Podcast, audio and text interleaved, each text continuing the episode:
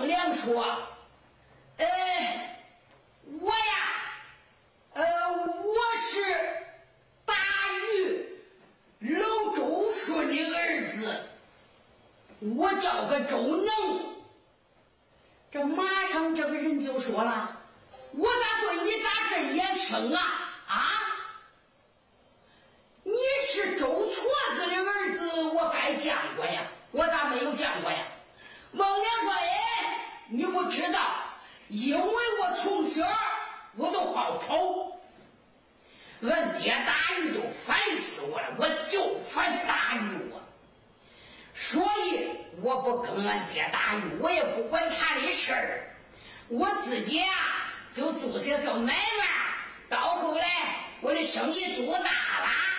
我就到中原去做生意。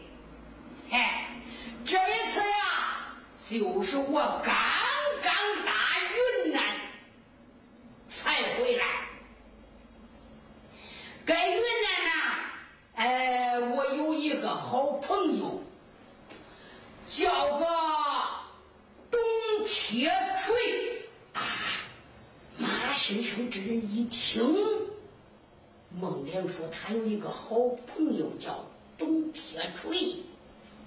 他心里咯噔一声马上这个人就说了那董铁锤你知道他家是哪里？干啥的孟良说哎那董铁锤呀是云南王手下的一个棋牌官那人好得很呐因为我经常到云南，再到这北边回来，哎，来来回回，来来往往，我给他带点东西，他有时候给我送点东西，就这俩就是了。这一次我回来的时候啊，呃，那董铁锤是再三交代我，再三嘱咐我，他也说他父母死的早。就撇下他弟兄两个，他有个弟弟啊，叫个董铁骨，只因为他弟弟和嫂子吵了几句嘴，一赌气就出门走了，一走过去，把个董铁锤想的呀，是成天哭。成天哭。那一想起他弟弟董铁不、董铁锤，有时候都哭一夜都不能睡觉啊！为啥嘞？因为父母死的早，就掉了他弟兄二人呐。这一次，他交代我回到北边过来以后，一定帮助他打听打听他弟弟的下落。因为董铁锤托人打听到，董铁骨现在已经在幽州混的是人模人样呀。他交代我一定、一定、一定、一定帮助他找找他的兄弟。孟良说到了这里，这马上这个人呐，这时候眼圈可都红了。孟良偷眼光看见马上这人眼圈一红，他心里想想有门。孟良又装腔作势说：“哎呀，你不知道，那董铁骨他哥那个人董铁锤，他有多好吧？那心地还好，人缘还好啊！哎呀。”董铁锤说了：“这一辈子，他要是找不着他兄弟，一辈子是死不瞑目，一辈子的大遗憾呐。”孟良说到这里，马上这个人翻身下了马，这时候眼泪不噜可就流下来了。孟良一看，孟良说：“哎，我说英雄。”这我问董铁骨嘞，你咋哭了？你认识董铁骨啊？就听这个人说：“不瞒你说，周兄，我就是董铁虎啊！”啊！哎呀，我说兄弟，咱俩真是碰的早，不如碰的巧啊！早碰着你也过去了，晚碰着我不好找，这回看好碰着你，正好找着。哎，我说兄弟，这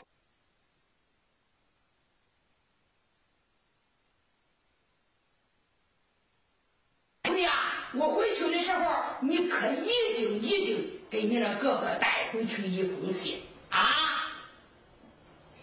就听董铁虎说，周兄。此处不是攀花之地，走，跟我回府去吧。好，好，好，我就跟着董贤弟回府吧。这孟良就跟着铁虎两个人来到了董铁虎的御马府。来到府中以后啊，董铁虎就。叫家人摆上了丰盛的酒席招待孟良。两个人在酒席上一边吃着一边说着。哎，这个董铁虎就说了：“我说周兄，现在我想起来呀，这心里可不好受，只因为前几年年龄小，不是？”不懂事儿嘛，跟我嫂子拌了几句嘴，我心里想着没爹没娘了，这嫂子对我就这个样，我一赌气我就到外边做生意了，做着生意做着生意，我就来到这北边儿，谁知道到这北边儿，哎，我的时运倒还是不错呀。孟良说那可是，哎。我说董贤弟，你看你现在混多好，你看这服饰多漂亮啊！你那一匹马，哎呀，我虽说不懂吧，看上去可像是一匹好马呀。这董铁虎就说了：“哎，我说周兄啊，那匹马可不是我的马呀，那是谁的马呀？那是萧太后的宝马呀。这匹马，那就是萧太后的第二个生命。她爱我这匹马，胜过他的生命啊。”哎，看我的使用还不错，给太后当了御马官，太后啊，呃，就给我修了这个御马府。不过，哎，我还是成天想老家，想我的哥哥，想俺铁锤哥呀，周兄哎。孟良就说了：“哎，董贤弟，吃吃吃吃，喝喝，来碰杯碰杯。”这董铁骨就说：“好，周兄，碰，周兄碰。”俩人就这样来回推推让让，推杯不沾。这时候，董铁虎。就有了几分醉意了。孟良虽说是在这里跟这个董铁虎吃菜喝酒，可他那心里啊，就好像是二十五只小老鼠，在他那心里是百转心呐。孟良嘴上在喝酒，心中在想象：我得生个啥法儿，快点混进那皇宫去啊！这个时候呀，又听着董铁骨说：“周兄，喝喝。”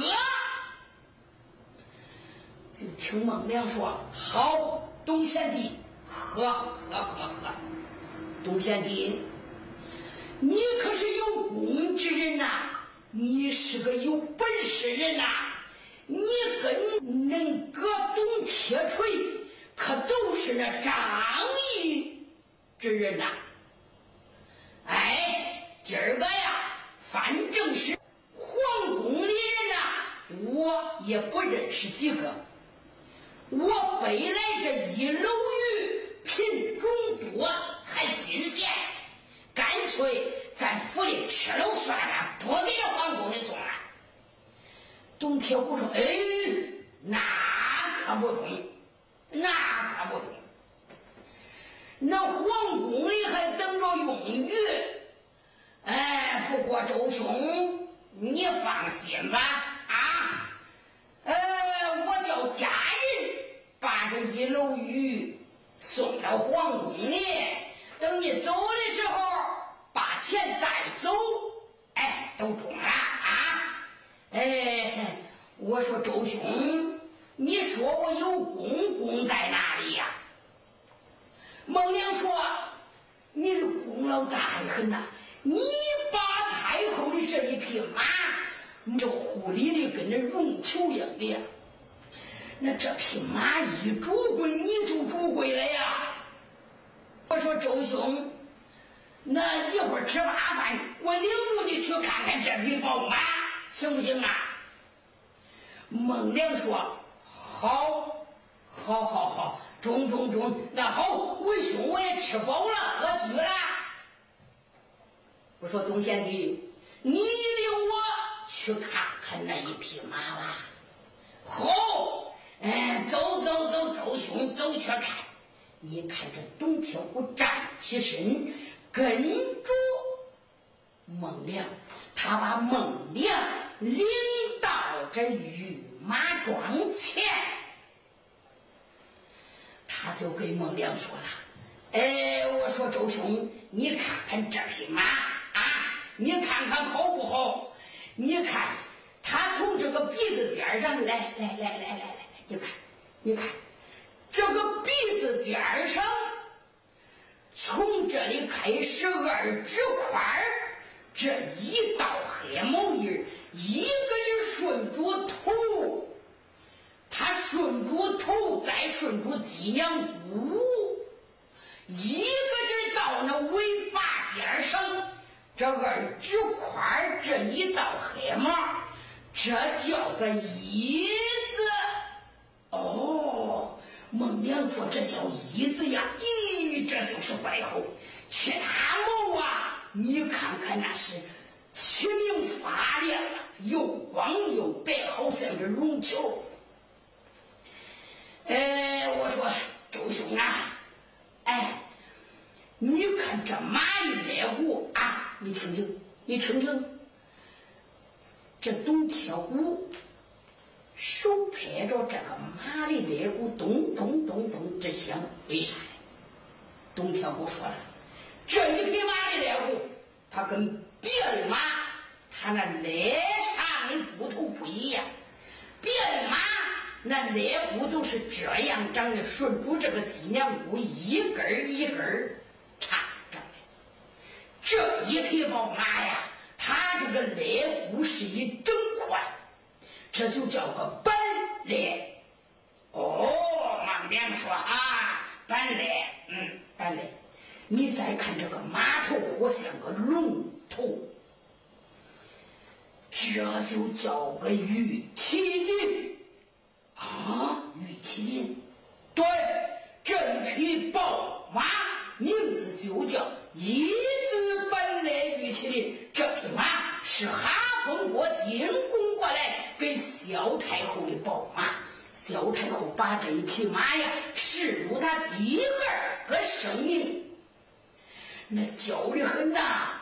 嗨，这匹马呀，我把它当做比我的生命可要紧呐！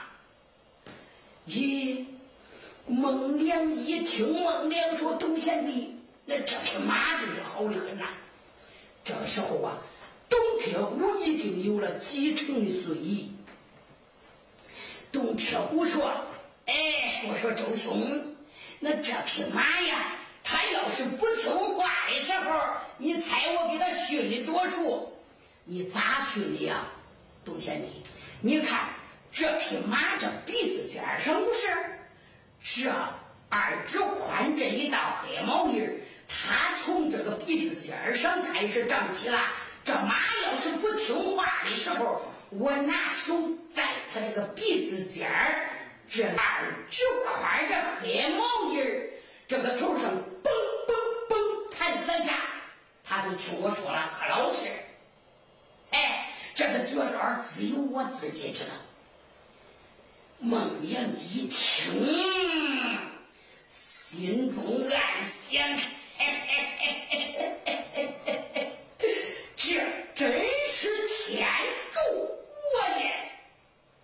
正在这个时候啊，董铁虎又说话了：“周兄，你先站这等我一会儿啊，叫我去小解一下，马上就来啊，马上就来啊！”董铁虎这时候有几分醉意，扭脸走了。孟连就照着董铁虎说那个法儿，照着往这个宝马跟前去了。保安一看见生人孟良，你看他把那血盆大口一张，就想去咬孟良。孟良眼明手快，从那一旁绕过胳膊，拿手当当当，在他鼻子尖儿黑毛接头那一点弹了三下，这马一抖。他就老实了好，这马一老是，孟良从他那布袋里掏出来。老周顺再到河北沿船上的时候，交给他他那一个小布包包。那孟良就按照他干爹老周顺交代他的话，就打开了这一个小布包，从里边取出一个。布袋的小圆片片这个圆片片呀，跟马嘴里头那肉色是一模一样。孟良就把这个马嘴一掰掰开，把这几个小圆片往那马的嘴那上膛，啪贴上。他贴上还怕不牢啊，就又按住这个圆片片按了几下。他一贴贴好，这马就绷住嘴了。马一绷住嘴，孟良心里想想：好了，这一回呀。进皇宫，我是有法啦。孟良刚把这事做完呐，各位，那董铁骨就回来了。董铁骨一回来，就说：“周兄，走吧，咱回去吧，你看吧。”呃，孟良说：“好，好，好，董贤弟，好，会，会。”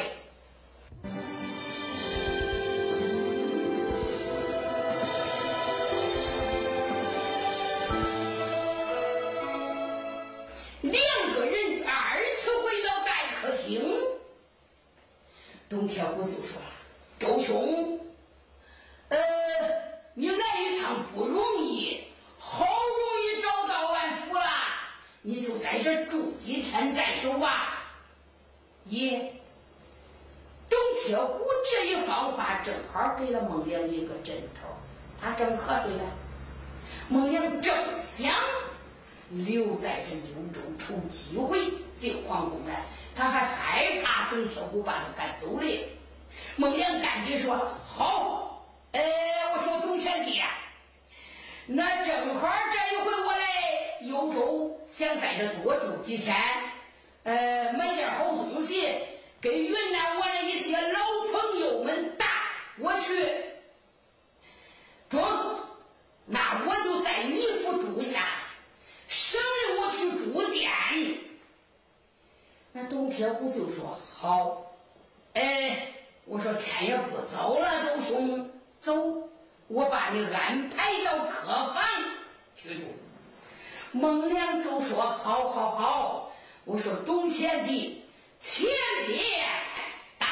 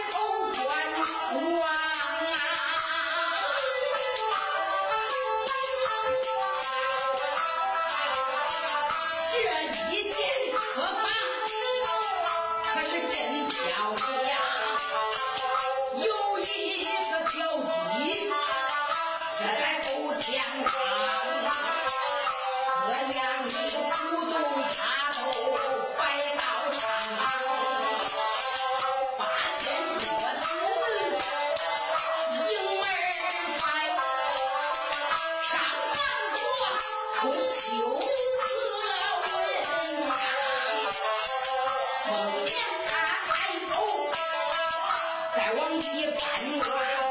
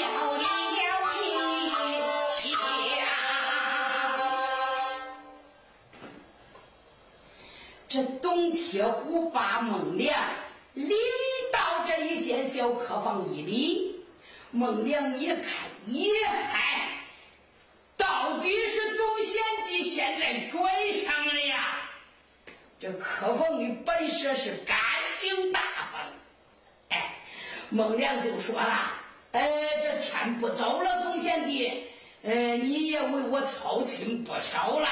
哎，呃，那好，我现在马上休息，你也去休息吧。”董铁虎就说了。好，好，好，周兄，你要早早的休息。这马都一天了，我也该把他送回了皇宫去了。那好，东贤弟，哎，那你就去吧啊！董铁虎出去走了，孟良心中想想。这一回啊，我老孟的时运是真顺，这一回也就该俺六哥活命啊！看好刚进幽州，哎，也多谢俺这个老干爹他的点子呀！老干爹给我生这个法儿，真好，完成一半了，还有一多半嘞。孟娘心中想想：好，哎，我今儿个痛痛快快睡他一觉，到明天就让他们把我请进皇宫。各位，咱阁下孟良暂且不讲，再说这董铁虎，急急忙忙就把这匹宝马。送回了皇宫。等第二天早晨，孟良刚刚起床，就见董铁虎啊，满脸的不欢喜，来到他屋里了。孟良心中有数啊，孟良一看就知道八八九九。孟良说：“董贤弟。”今天我观你面色不悦，呃，是咋回事啊？就听董铁虎说：“哎，周兄，你不知道，这马昨天我送回去的时候，那还好好的嘞，那为啥到了后半夜，他都不吃不喝了嘞，也不欢食了嘞？”也不动，垂头丧气。马病了，宝马病了，这我心里咋办呢？这孟良说：“咦，这牲口生病是正常事你赶快报给萧太后呀。”那董铁虎说：“周兄，我不敢报。那太后要是怪罪下来，我咋办？”就听孟良说了：“哎呀，董贤弟，你要是不报，万一马有个啥闪失，你能担得起了吗？你报给萧太后，叫萧太后请兽医，把马病治好，也就好了。你不报可是不行，那报，报，那中。”好，马上我就去报给萧太后。你看这董铁虎听罢孟良说这排话以后，就赶紧上了金殿，报给萧太后说是御马生病了。萧太后就把皇宫里这个御马官、这兽医都请了八个。但是他请了这八个，都没有医好这个宝马的病。萧太后一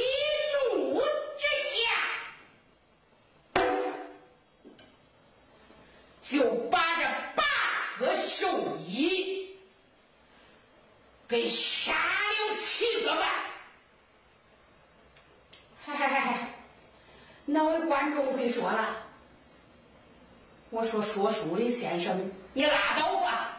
这人要杀都是杀八个，要杀就杀七个，那他咋只杀八个半呢？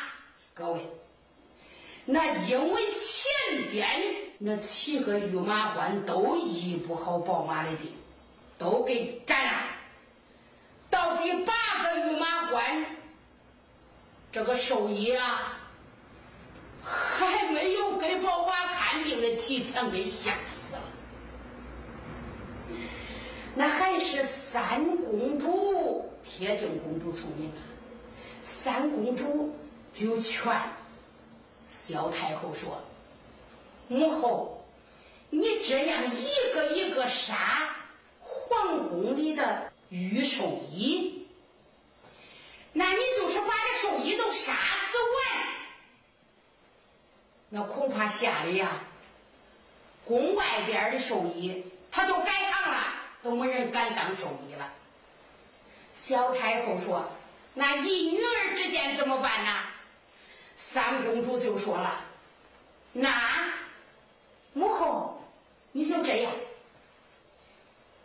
你贴出来一张黄榜，上边写上谁能医好太后的宝马。”赏白银千两。哦，小太后一听高兴了，她这四个闺女中间就见这一个三公主啊！三公主聪明过人呐，小太后就命军兵在那幽州城的大街以上贴下了一个黄榜，上写道：“谁能医好？”太后的宝马赏白银千两，这告示一贴出来以后啊，各位，那认字的老百姓是一看都走，为啥嘞？都听说信儿啊，那太后为的给他的宝马医病，光兽医都杀死七个半。那谁也不敢再去给宝马治病了。认字的老百姓是一看都走，不认字的是扭头瞅瞅，不知道写的啥还走。这个黄榜告示，这里没有一个人，只有在那远处蹲着这军兵看着这一个黄榜。这时候呀，就见大正中来了一个愣头愣脑的小伙子呀。肩膀上扛着一个扁担，扁担上挂着一嘟噜绳。他是打柴的小伙子，刚刚把这一担子柴火卖了以后，买了一个烧饼，一手拿着，来到这个黄榜跟前。他一看这一点儿哎，里边还怪带劲，干脆把扁担往这墙上一说。顺着这个黄榜出驴，他咕嘴那地下就吃开烧饼了。他蹲到这地上正吃烧饼嘞，孟良打着一旁过来了。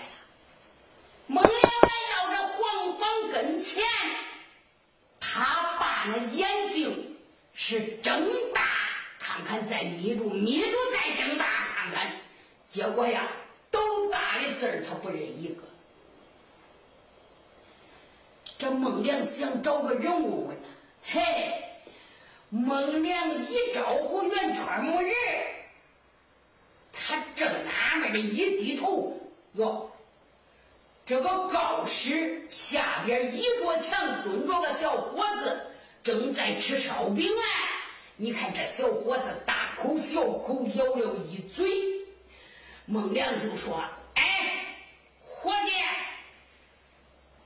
这是啥？孟良是指着这个黄榜告示问是啥嘞？小伙子连头都没抬。小伙子正吃烧饼，说：“烧饼。”这上面是啥？小伙子说：“芝麻。”这黑的是啥？糊了。孟良说：“我叫你光说吃，啪！”照这个小伙子这后脑勺上，叭就打了一巴掌。他这一巴掌不要紧，可把小伙子打的给噎住了。你看他白着脸光吃饭，咕咕咕，好的一声才把这一口烧饼咽下去了。咽下去，小伙子呼声从地上站起来了。你打我干啥？你就知道吃，我饿了就要吃。我问你，这上边写的是啥？你说是烧饼。我问，这黑的是啥？你说是藕了。光说吃吃吃，我叫你吃，我吃碍你啥？我这是我的钱买的，也不是你的钱买的。你看这个小伙子也够愣头青了，扁胳膊绿袖就要和孟良打架。这时候啊，在这一旁蹲着的。那几个军兵过来了，你们二人为啥打架？就听孟良说，他光好吃。军兵一听，呵儿声笑了，那谁不好吃呀？人家吃碍你啥？就听那小伙子说，我正吃烧饼，他不叫我吃。军兵说，这烧饼是谁买的？小伙子说：“我买的，那人，吃？”孟良说：“我问他这上是啥，他说是烧饼。我说上边是啥，他说是芝麻。我说这黑的是啥，他说是藕了。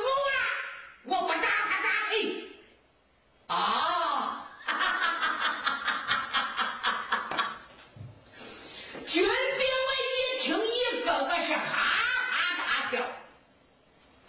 军兵说：“好，好，好，来，来，来，来，来，来，我给你念念啊！这小伙子呀，你看这时候气呼呼的扛着扁担走开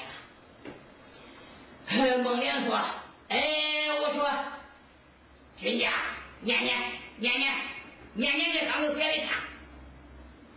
就听着军兵说：“谁能医好太后的宝马？”上白银千两啊！你念的是真的假的？哎呀，你看这黄榜告示，哪去能胡念吗？好，孟良，你看这上前大手一抻，抓住这告示，擦，他就撕了下来。撕下来告示，把这个告示三下五除二一叠怀里一揣。哼一步绑，一路想干。他往这一站，这军兵赶紧上到金殿去报告给萧太后，也说是有一个黑大汉死了皇上。萧太后就命军兵快快传。